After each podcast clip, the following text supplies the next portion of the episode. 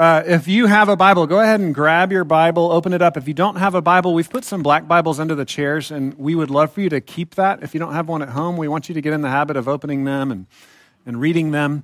We study the Bible every week because we believe that the Bible speaks with the authority and relevance of Jesus himself. And so we need to hear from him. We want to hear from him. And that's what we're going to do right now. We're in a series right now called What's Wrong with Church? What's wrong with church? I'm sure many of you have asked that question yourself. Well, just to answer it simply, we have all kinds of problems. But one specific issue in the Corinthian church that infects our modern churches as well is division and pride. So we preached through the first 4 chapters of the book back in 2020. I encourage you to go back and check that out. And we called it True Unity. And the idea was that we can have true unity in the gospel, in Jesus. And that's the solution to the division and pride problem. When we point at ourselves too much, we're not allowing people to see the need for Jesus. And so we want to be unified around Jesus. This week, we're going to be in chapter 12. So 1 Corinthians chapter 12. If you have a Bible, you can turn there. I think it's around 958 in the black Bibles. And as we look at chapter 12, this week we're calling the sermon, The Truly Spiritual Ones. The Truly Spiritual Ones. Now, I wanted to make you raise your hands as like a survey. How many of you are, no, don't raise your hands. But how many of you think you're the truly spiritual ones, huh? We all struggle with this in different ways, or you might struggle on the opposite end thinking, I'm not. Like if this changed in my life, then I'd be the truly spiritual ones. There are kind of different ways we grow up in churches that focus on this. I think some charismatic churches might teach you that you're truly spiritual if you have particular kind of miraculous manifestations of the gifts, right? Like if you can heal or speak in tongues, then you're the truly spiritual ones. In our circles, kind of Bible churches and Reformed churches, sometimes we're in danger of communicating that the truly spiritual ones are the ones with the teaching gifts, right? Like the one with the biggest library is the most spiritual person. I wish that were true because that's kind of my thing, right? But it's not actually true. For years, especially when I was in seminary, I noticed this strange thing that would happen. Maybe this has happened to you. I'd be at maybe a public event, maybe a service club I was a part of, or maybe it was a family event like Thanksgiving. And because I was studying for the ministry, that made me the spiritual one. So people would say, we need a prayer. Will you do the prayer? Does that ever happen to you? Like you're the weird Christian in the group, so you get asked to pray, right? It used to bother me because as a teacher, I wanted people to understand everybody can pray, right? Finally, I realized, man, this is just a wonderful opportunity I have to help people to see that Jesus is Lord. And as we look in the text, that's the actual key to understanding true spirituality is Jesus. That's what Paul's going to unpack here. So he's going to start off, before I read the text, he's going to start off with like, now concerning spiritual gifts, right? And then he's going to enter into this long section. It's really chapter 12, 13, and 14. We're going to break it into bites. We're just going to do part of chapter 12 today. But he's going to say in the English, now about spiritual gifts. In the Greek, it's more like about spiritual things or about spiritual people, right? And there's the implication because of the division and the pride of the Corinthians that they were kind of warring with each other thinking, I'm more spiritual than those people because I have these gifts. Paul's going to say, no, it's the lordship of Jesus. That's what makes us spiritual. That's what puts us in contact with supernatural things. So we're going to read verses 1 through 11, chapter 12. Now concerning spiritual gifts, brothers, I do not want you to be uninformed. You know that when you were pagans, you were led astray to mute idols, however you were led. Therefore, I want you to understand that no one speaking in the Spirit of God ever says, Jesus is accursed. And no one can say, Jesus is Lord, except in the Holy Spirit. That's the bottom line. That's the qualification for everything he's going to say today. Verse 4. Now there are varieties of gifts, but the same Spirit. And there are varieties of service, but the same Lord. And there are varieties of activities, but it's the same God who empowers them all and everyone. To each is given the manifestation of the Spirit for the common good. For to one is given through the Spirit the utterance of wisdom, and to another the utterance of knowledge according to the same Spirit. To another faith by the same Spirit. To another gifts of healing by the one Spirit. To another the working of miracles. To another prophecy. To another the ability to distinguish between spirits. To another various kinds of tongues or languages. To another the interpretation of those tongues or languages. Verse 11, all these are empowered by one and the same Spirit who apportions to each one individually as he wills. The Spirit's in charge, and he apportions as he wills to all of us. We all have different gifts. We're all spiritual as long as we're connected to Jesus, to what he's done for us. That's what makes us spiritual. Let me pray and ask his Spirit to meet with us, to help us to hear and obey Jesus this morning. Let me pray. God, thank you that you're with us. Thank you for your word, and we pray that you'd help us to hear it, help us to receive it. God, I pray that you would take away the distractions, the things that are weighing heavy on our minds and our hearts, and just help us to see you clearly. We pray that your Spirit supernaturally would meet with us and make us more like Jesus. Help us by your Spirit to serve one another and to serve you and your kingship, your lordship. We pray this in Jesus' name. Amen. All right, so next 2 weeks, we'll unpack chapter 12. Then we'll get into chapter 13 for a couple of weeks, then chapter 14. So some of these spiritual gifts questions that you may have based on your background, hopefully we'll answer all these questions through this several-week course that we're going to be on. Today, we're going to try to give an overview, the big idea here. And so the big idea is that the truly spiritual ones are not the people that have a certain gift. The truly spiritual ones are the ones who have recognized that they're not spiritual without Jesus. That's really the big idea. And Jesus says this explicitly in Matthew 5:3. He says, happy or blessed are the ones who are spiritually poor. Theirs is the kingdom of heaven. He says later in that section, the Beatitudes, blessed are those who hunger and thirst for righteousness, right? It's those of us that are empty, that are broken, that recognize our spiritual need. That's what actually makes us spiritual. Jesus says, okay, that's someone I can fill and save and help. So the truly spiritual ones are those who pronounce Jesus is Lord, using the exact words he says in verse 3. Here's my simple outline today. As we understand what it looks like to be truly spiritual, we're going to be challenged to love Jesus, number one. We're going to be challenged to help the team. He uses the word common good, help the team. And then finally, we're going to play our part. Play your part. Y'all have a role to play. We all matter. We're all important. We're all a part of the team. Okay, number one, love Jesus. Spiritual ones love Jesus. Verses 1-3. Verse 1, now concerning spiritual gifts. As I said, this is a Greek word. It's just spiritual stuff. It's kind of the Greek. You know, it's just pneumatikos. It's like spiritual things or spiritual people. He's like, okay, about this spiritual stuff. He goes on to add gifts, or the translators add gifts because he talks so much about gifts later on. So it's not like a bad translation to say that, but I think it's kind of maybe saying too much too soon. So it makes sense, but it's just this general spirituality question we all have. Like, what does it mean to be spiritual? What does it mean to know God? What does it mean to be in touch with the supernatural realm? And he's going to say, well, there are dumb idols that can't do anything for you, and then there's Jesus. It's important to recognize the difference. So he says, concerning these things, brothers, I don't want you to be uninformed. The word in the Greek is ignorant. I don't want you to be ignorant, brothers. I've got stuff to tell you. Now, we don't want to make too much of the insulting sound of ignorant because he uses that phrase a lot. Paul likes to use this phrase whenever he's teaching people. But here I do think there's a little bit of a dig trying to help the Corinthians to be humble. Sometimes we need people to help us to be humble, right? To show us that we're not all that we're not as awesome as we thought. You know, to like knock us off our high horse. And so Paul is lovingly helping them to not think they're so awesome. I don't want you to be ignorant, guys. They prided themselves in knowing everything. So think about it. If you tell someone that thinks they're stupid, I don't want you to be ignorant, they'll just take it like, oh yeah, okay, that's sweet, thanks. If you tell someone that thinks they're the smartest person in the room, that you don't want them to be ignorant, how are they going to take it? They're going to be like, whoa, Paul, what are you talking about? I'm the smart one here. Like, slow down, right? And that's part of the Corinthian problem. Verse 2, he's going to spell it out more. Verse 2, you know that when you were pagans, is that Greek word Gentiles is how it's translated a lot? The ethne, the tribes, the not a part of God's covenant people. You know, when you were outsiders, what? You were led astray to mute idols, however you were led. And he's picking up on this Old Testament theme that is hammered again and again by the prophets. I just underlined my own footnotes in my Bible. A lot of Bibles have little footnotes that can say, here are the cross-references. Here are the cross-references that are really helpful. Habakkuk 2:18, Psalm 115:5, Isaiah 46:7, Jeremiah 10:5. This theme of mute idols comes up again and again in the Old Testament. What does that mean? It means the idols can't speak. And maybe you're thinking, well, of course not. They're like little statues, right?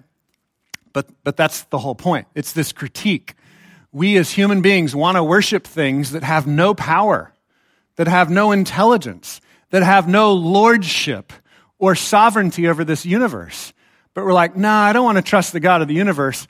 I want to trust comfort. I'm going to invest all my energy in taking the right pills or having the right experiences so I just feel better because life is so hard, I got to feel better.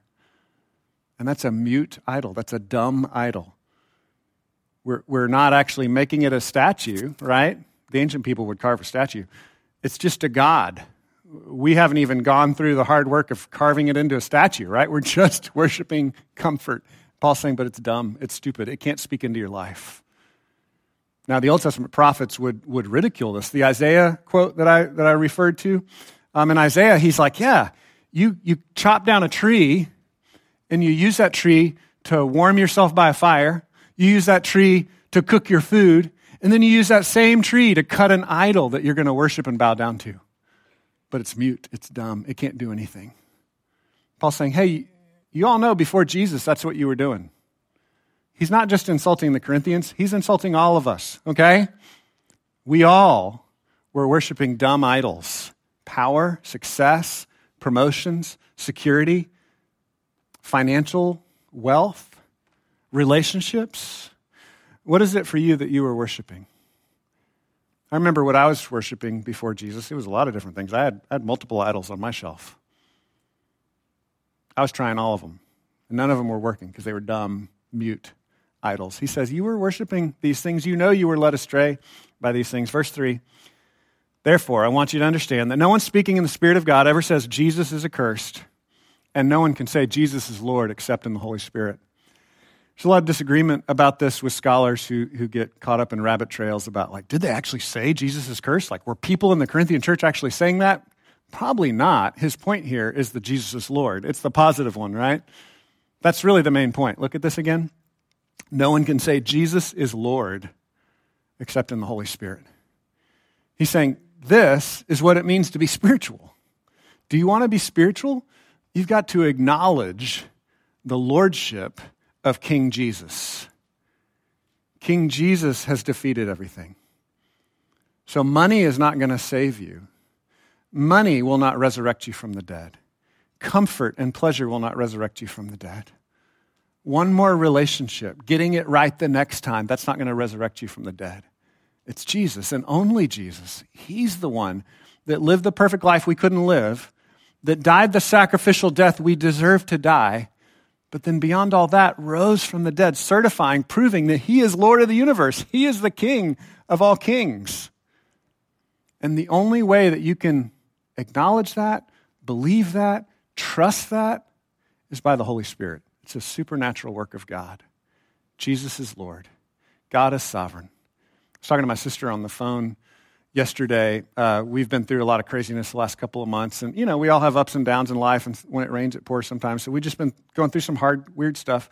And I was telling my sister out loud, like, yeah, I'm feeling better. I think I've really come to the point where I can see that God is sovereign over all these things that have taken place. And as soon as I said it, I was like, darn it, I said that out loud, right? Like I'm a theologian. I'm a preacher. I should know God's always sovereign. I should know every day that God is sovereign. I should always believe that, but sometimes the Holy Spirit takes us through an experience. We're like, Monday, we're like, God, are you still sovereign? Tuesday, we're like, God, are you on the throne? Wednesday, we're like, Jesus, have you really risen from the dead and conquered sin and death? And Thursday and Friday, I'm like, no, you have. Jesus, you are Lord. So even though I first confessed that 30-something years ago, sometimes God takes us through a growth experience where we have to reconfirm that. And so what I want you to hear is the most spiritual thing that could ever happen in your life is being absolutely broken and recognizing, like Jesus said in Matthew 5:3, that you are spiritually bankrupt, spiritually poor. For to you is the kingdom of heaven, Jesus promises. Happy are you, blessed are you who are spiritually poor. Recognizing your spiritual lack, your need, confessing that to Jesus, saying, Jesus, you're Lord, you're the King, you're the answer, you're the Savior. We call that faith. right? That's belief in the gospel, and that's a supernatural experience. The Holy Spirit has to be working in your life. Go back and read Ephesians 1. Some of it's going to terrify you, but mostly it will just encourage you that God is sovereign over this whole process. God is king. Jesus is Lord. He's the one that awakens our hearts to faith by his Holy Spirit. And then he's the one that puts us through these processes we call sanctification, where by his grace, sometimes good things, sometimes hard things, well, I should say always good things, but sometimes hard things, sometimes easy things, he shows us he really is Lord. He continues to grow us in that. So to put it in context, brainiac, teaching-oriented churches like our tradition are like, man, the only spiritual gift that really matters is teaching. That's all that matters, right? Everything else is stupid. That's not true. All the spiritual gifts matter. Charismatic churches, all that really matters is speaking in tongues or dancing around or, doing charismatic things. No, all the gifts matter. What is Paul saying here in the text? He's saying the most supernatural thing you can experience is acknowledging the lordship of Jesus. That's the bottom line. We say this way: coming to know Jesus and trusting in him as your personal Savior and growing in him. Galatians 5:22 through 23 says the fruit of the Spirit will begin to be manifested in your life as you acknowledge his lordship. Galatians talks about this list of fruit: love, joy, peace, patience, kindness, goodness, faithfulness, gentleness, self-control. So this week, next week, and over the next several weeks, we'll reference this idea of spiritual gifts. We all have different gifts. What I really want to press you on is this: are you growing in the fruit of the Spirit? Are you loving people more? Do you have more peace, more patience, more self-control, more kindness, more joy? Those are the marks of the supernatural work of the Holy Spirit in your life. If those things are not growing in your life, Peter says in 2 Peter 1:9, he says we're becoming nearsighted and blind. We're starting to forget. I'm old enough now I have to wear glasses. When I have trouble seeing things, I put on the glasses, right? Calvin said, we can see God in creation. Like, you just go outside and see a gorgeous sunset and you're like, God is. Jesus is Lord, right? God's there. But Calvin would say we have this special communication through the scriptures, through the gospel, through the good news of Jesus, and that's more like putting on glasses so we can read creation properly. I can kind of see this fuzzy God's real in creation, put on my glasses of the good news of Jesus, the word of God, and now I'm like seeing it more clearly. Oh, Jesus is Lord. I see it now. It's more clear, it's more crisp, it's more accurate. When we gather in worship and we preach the word and we worship Jesus together and we take communion, these are all ways for us to say, hey, I'm starting to get nearsighted. I'm starting to forget the truth. I need to put on the glasses of the good news. And that's why we gather. That's why we encourage you to join small groups. That's why I encourage you to serve on teams, as we're saying these are processes by which we're putting on the glasses again of reminding ourselves of the good news. I need Jesus, and remembering that he's there, that it's true. So again, to say it this way: if you're not growing in the fruit of the Spirit, you're forgetting the truth. You're not seeing the truth clearly. That's what Peter says in 2 Peter 1:9. You're becoming nearsighted and blind. You're forgetting. Maybe you need to be reminded. That's the process I needed this week when I admitted to my sister, like, yeah, I think God is really sovereign over all these crazy things that are going on in my life. Well, of course, I always knew that, but I needed to be reminded of that. And that might be where you are as well. We all go through this process of growing in our understanding of the good news of Jesus and what he's doing. And this is the key. So loving Jesus, the lordship of Christ, that's the key to the spiritual life. That's what it means to be truly spiritual. I grabbed a picture of someone unlocking a door with a key. How many of you have keys for your house or car? Raise your hand. Okay, some of you do. The rest of you just leave stuff unlocked. I love to pick on the people that don't raise their hands. Sorry. And so historically, there's this thing called the keys of the kingdom. And it's talked about the keys of the kingdom are given to the apostles, right? And really what that means, sometimes we get all weird about it. It just means the apostles have the message of the good news. The keys of the kingdom is Jesus. That's really the keys of the kingdom. I mean, we can, there are other details to it, right? But the key is, do you know that Jesus is Lord? That's the key. That's how you get into the kingdom. Recognizing you're spiritually poor. You need Jesus. You're hungering and thirsting for righteousness. You don't have it on your own. Jesus is Lord. Jesus is the answer. So some of us, like myself, we need to keep growing in that. And as we grow in admitting that and seeing that and savoring that, that's how those fruit of the Spirit will be manifested in our lives. That's how we'll learn to actually love each other and have peace and have trust and have joy and all these things. That'll grow as we learn and relearn the truth that Jesus is Lord. Some of you have never walked in the door for the first time. And I want to invite you in. I want to say it is so sweet. It's so simple. Do you recognize that you're spiritually bankrupt without Jesus? It's like, I need him. I need you, Jesus. All you have to do is ask him. You just recognize your own brokenness, your own sin, your own separation. You're just recognizing, yeah, I'm on the outside. And Jesus says, come on in. Revelation 3, I stand at the door and knock. If anyone opens the door, invites me in, I'll come in, I'll eat with you. We'll hang out. We'll be buddies, right? Whoever recognizes that they lack the Spirit, just ask. He'll give you the Spirit. He'll invite you in. Ephesians 1 says, as soon as you believe, you have the Holy Spirit of God. He sealed you with the Holy Spirit. Okay, point 2. Spiritual ones help the team. We see this in verses 4-7. Spiritual ones help the team. Verse 4, he says, now there are varieties of gifts, but the same Spirit. We're going to see this pattern 3 times. Variety, same, variety, same, variety, same. Okay, get ready. Here it comes. There are varieties of gifts, but the same Spirit. There are varieties of service, but the same Lord. There are varieties of activities, but it's the same God who empowers them all in everyone. Variety same, variety same, variety same. To each is given the manifestation of the Spirit for what? The common good. For the common good. That word common good is sympheron.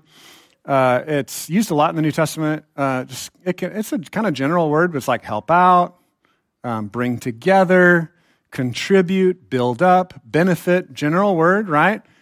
And the idea is it's not about my gift, right?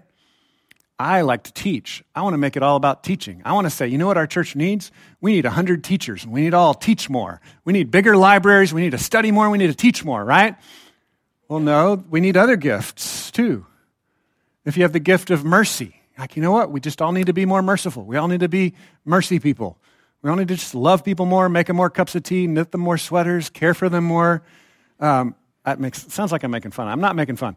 We all just love our gift, right? And we think our gift is the important gift. He's saying, no, it's about the common good, and we need all the different gifts, the varieties, varieties, varieties, same, same, same, same Spirit, common good, multiple gifts.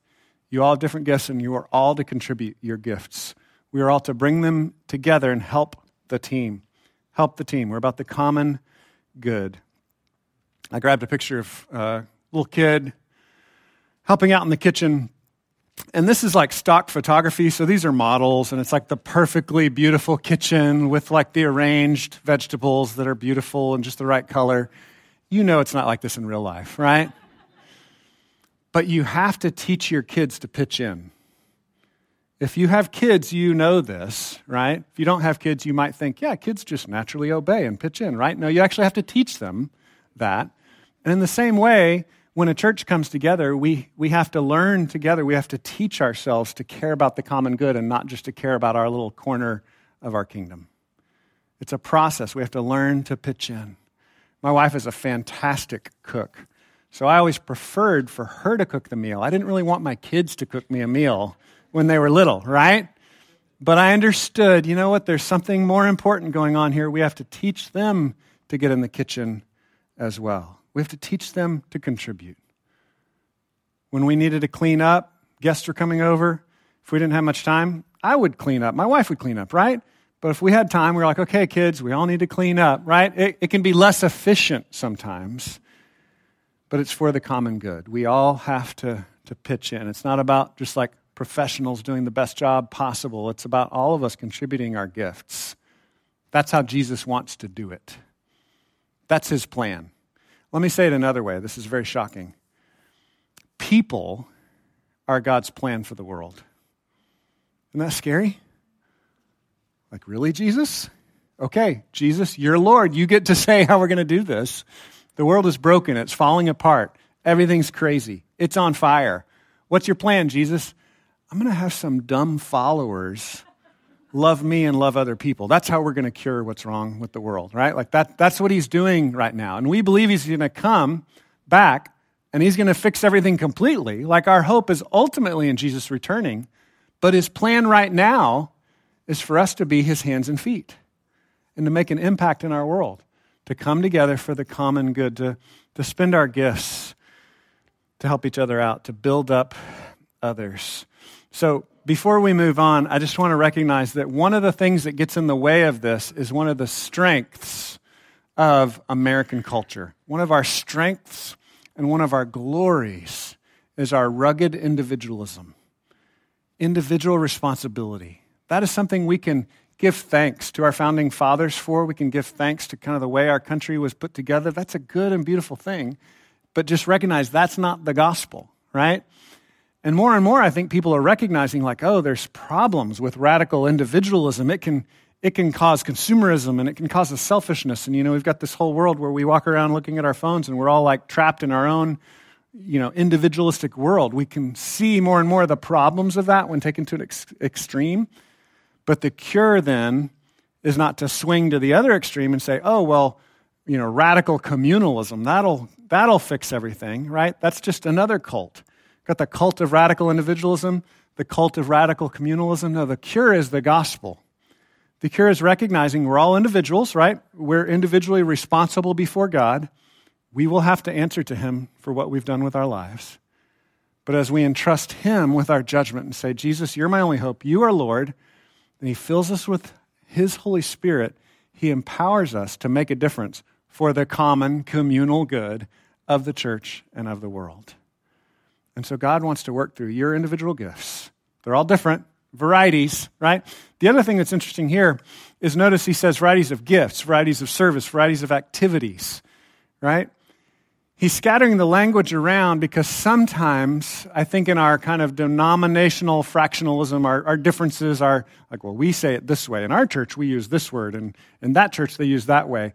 I like how Paul just mixes up all the terms, right? He's like, just so we're clear, there's a lot of variety, okay? I don't care if you call them gifts. I don't care if you call it spirituality or if you call it services, you know. It's God gives us this diversity, and he wants us to use it for the common good. Okay, we'll move on. Third point, play your part. Third point is play your part, verses 8 through 11. We pick up in verse 8 through 11, for to one is given through the Spirit the utterance of wisdom. Some of you may have the gift of wisdom. You can see how God wants to move in a certain situation. You can understand his word. He goes on. He says, the utterance of wisdom, and to another, the utterance of knowledge, according to the same Spirit. So he's going to keep hammering the sameness while he lists different gifts of God's grace. Verse 9, to another, faith by the same Spirit. Some of you may just have this incredible ability to believe God, to trust him for certain situations, or in the big picture, just trusting him to help you to grow and to make a difference in the world. He goes on, to another, gifts of healing by the one Spirit. We don't see this as often, but God can heal if God wants to heal, right? You might have the gift of healing.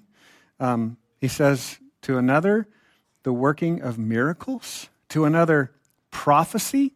To another, the ability to distinguish between spirits. Kind of know like, no, this is bad, this is good. To another, various kinds of tongues. That word literally means languages. So they would speak in different languages. And again, sometimes charismatic churches make much of this in a particular way, and we'll deal with that more over the next few weeks. I'm not going to spend a lot of time on that. But saying there are these different kinds of gifts. To another, the interpretation of these different languages. All of these different gifts that you might have, all these different gifts are empowered by one and the same Spirit who apportions to each one individually as he wills. That's a really good bottom line again. Who's in charge? Who is Lord? Jesus is Lord. Here's saying the Spirit is Lord. We believe it's one God, Father, Son, and Holy Spirit. Jesus is Lord. The Spirit is Lord. The Spirit gets to apportion, to distribute the gifts as he chooses. How are you on coming to terms with the gifts that God has given you? Are you mad with him about it? It was just a few years ago I started to figure out I'm not going to be an NFL running back. Maybe if I work out a little more, maybe I could make it, but I don't know. There aren't very many 50-year-old NFL running backs, right? And sometimes we can be bitter, like, but God, I wanted to do this, right? God, I wanted to look like this or to feel this way or to have this gift or to have this much money or to have these kinds of friends or to live in this place. The Spirit distributes as He wills. God is sovereign. Do you recognize that Jesus is Lord? God is the King, and He's good. We can be bitter about it when we don't trust Him. But the more we trust Him, the more we can invest the talents He's given us with reckless abandon. Instead of holding back, like the parable of the talents where the guy was like, I didn't trust you. I knew you were unfair, so I didn't even invest my talent. When we trust Him, we'll invest. We'll spend our lives with reckless abandon. That same Spirit apportions to each one individually as He wills. So we've got these different gifts. And again, as we unpack, we'll talk more about some of the weird ones, right? We'll talk about more of the weird stuff over the next few weeks. But what I want you to see here is that He gives a list of gifts here in chapter 12. He gives another list at the end of chapter 12. He also gives a different list in Romans chapter 12. He also gives a different list in Ephesians chapter 4. And then Peter, love Peter, he's nice and simple. Peter just says there's two kinds of gifts, speaking and serving. So Peter makes it as simple as possible. But as we compare all these different charts and lists, and then you add on top of that the fruit of the Spirit list in Galatians 5:22 through 23 that I already talked about, you start to recognize that finding your exact gift is probably not that important. So what I want to encourage you with is some of you have really struggled with that. I want to know what my gift is, and I think there's great benefit in understanding yourself, like personality tests. My wife and I have enjoyed those just to help us understand each other. Those can be helpful in relationships, and it can be helpful to grow in your gifts in a working environment or a church environment where you're like, oh, I thought I was about this, but when I did this other thing, people responded and said that was really helpful, right? Just in the community context, it can be helpful to work those things out. But knowing it as an exact science is just not that important. Pitching in, playing your role is the important part. So to use a band analogy, right? Like you might play saxophone for a while, and then later on he's like, now I want you to play clarinet. That's okay. It's not that exact. I'll use the band analogy more. I grabbed a picture here of Scary Pockets performing. How many of you ever heard of Scary Pockets? Nobody? Okay, I'm introducing everybody to this great band. Okay, what they do is oh, thank you in the back. Scary Pockets, Jack Conte is, I think, the genius behind these guys. Scary Pockets is really just two dudes, and then they bring in like 3, 4, 5, 10, 20 other musicians for every song they do. And what they do is they do old cover songs, and they do them in like an updated kind of funk sound. It's really awesome. I use the illustration, though, is because they all have different parts to play. They come in, they play their parts, and the parts aren't that important, right? The parts change from song to song. They might bring in more of a certain kind of instrument for certain songs and a different singer for different songs, right? And that's part of the beauty of what God is doing here. God loves that kind of diversity. He loves the uniqueness of our church, and God loves that our church is a different bunch of players and instruments than it was just 5 years ago. That pleases the Lord. God is the God that made the world. He's the one that made all the flowers. He's the one that made all the birds. My wife and I were enjoying seeing the birds come into the bird feeder in the ice this week. God makes this diversity to play the same song of His glory and His grace to us in Jesus. And so He brings us together, different instruments, different experiences, and He says, play your role. Now, we're going to get this more next week, but I want to kind of preview a little bit. A few years ago, we went mountain biking. One of our assistant pastors broke his shoulder, right? We were sad that we broke one of our assistant pastors in a bonding event, but he healed. But while he had his arm in a sling, right, it was a bummer. Why? Because he broke his left shoulder and he was left-handed, right? And I said, well, let that be a lesson to you. You shouldn't be left-handed, right? No, I didn't say that. But what happened? He had to use his right hand, even though he was more gifted with his left hand. If you've ever had an injury, I just cut my right finger yesterday.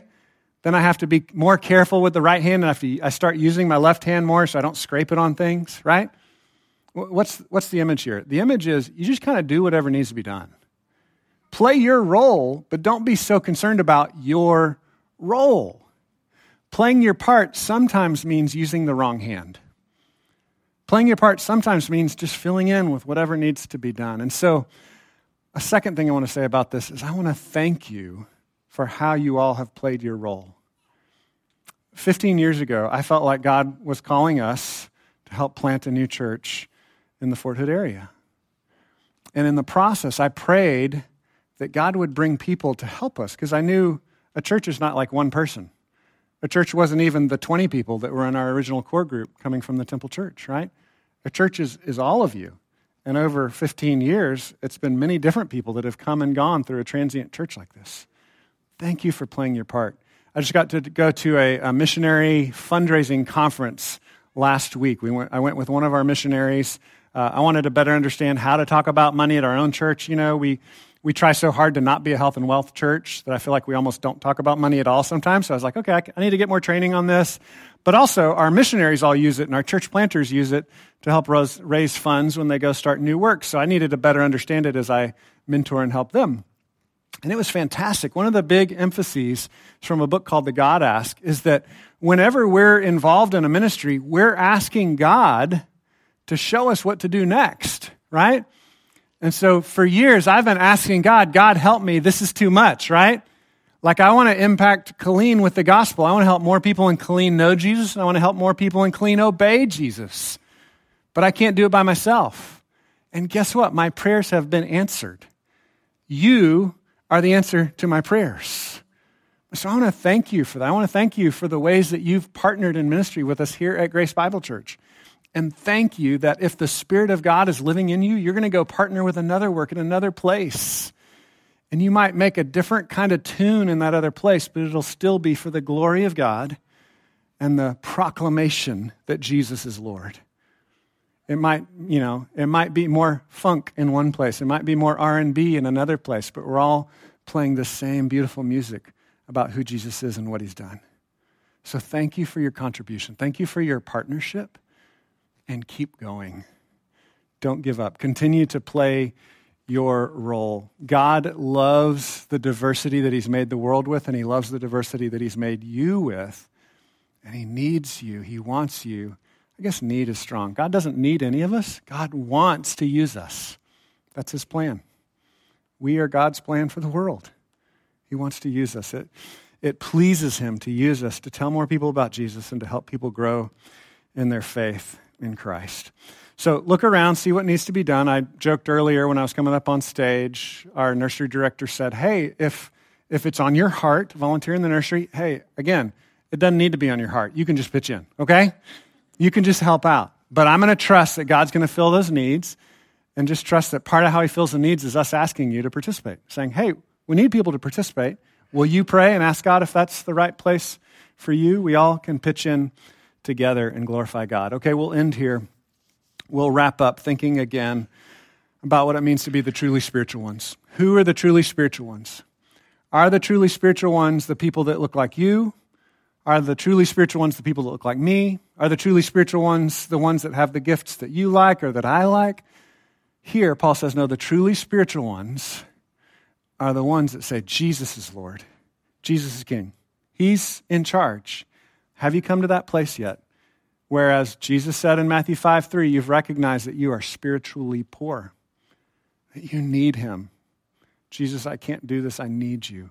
If you tell him that, he'll say yes.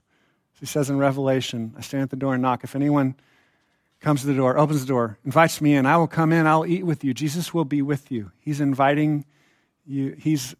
You're inviting him in. He's inviting you to invite him in. I know I got all confused about my words. He's standing at the door and knocking. Invite him in. Say, Jesus, I need you.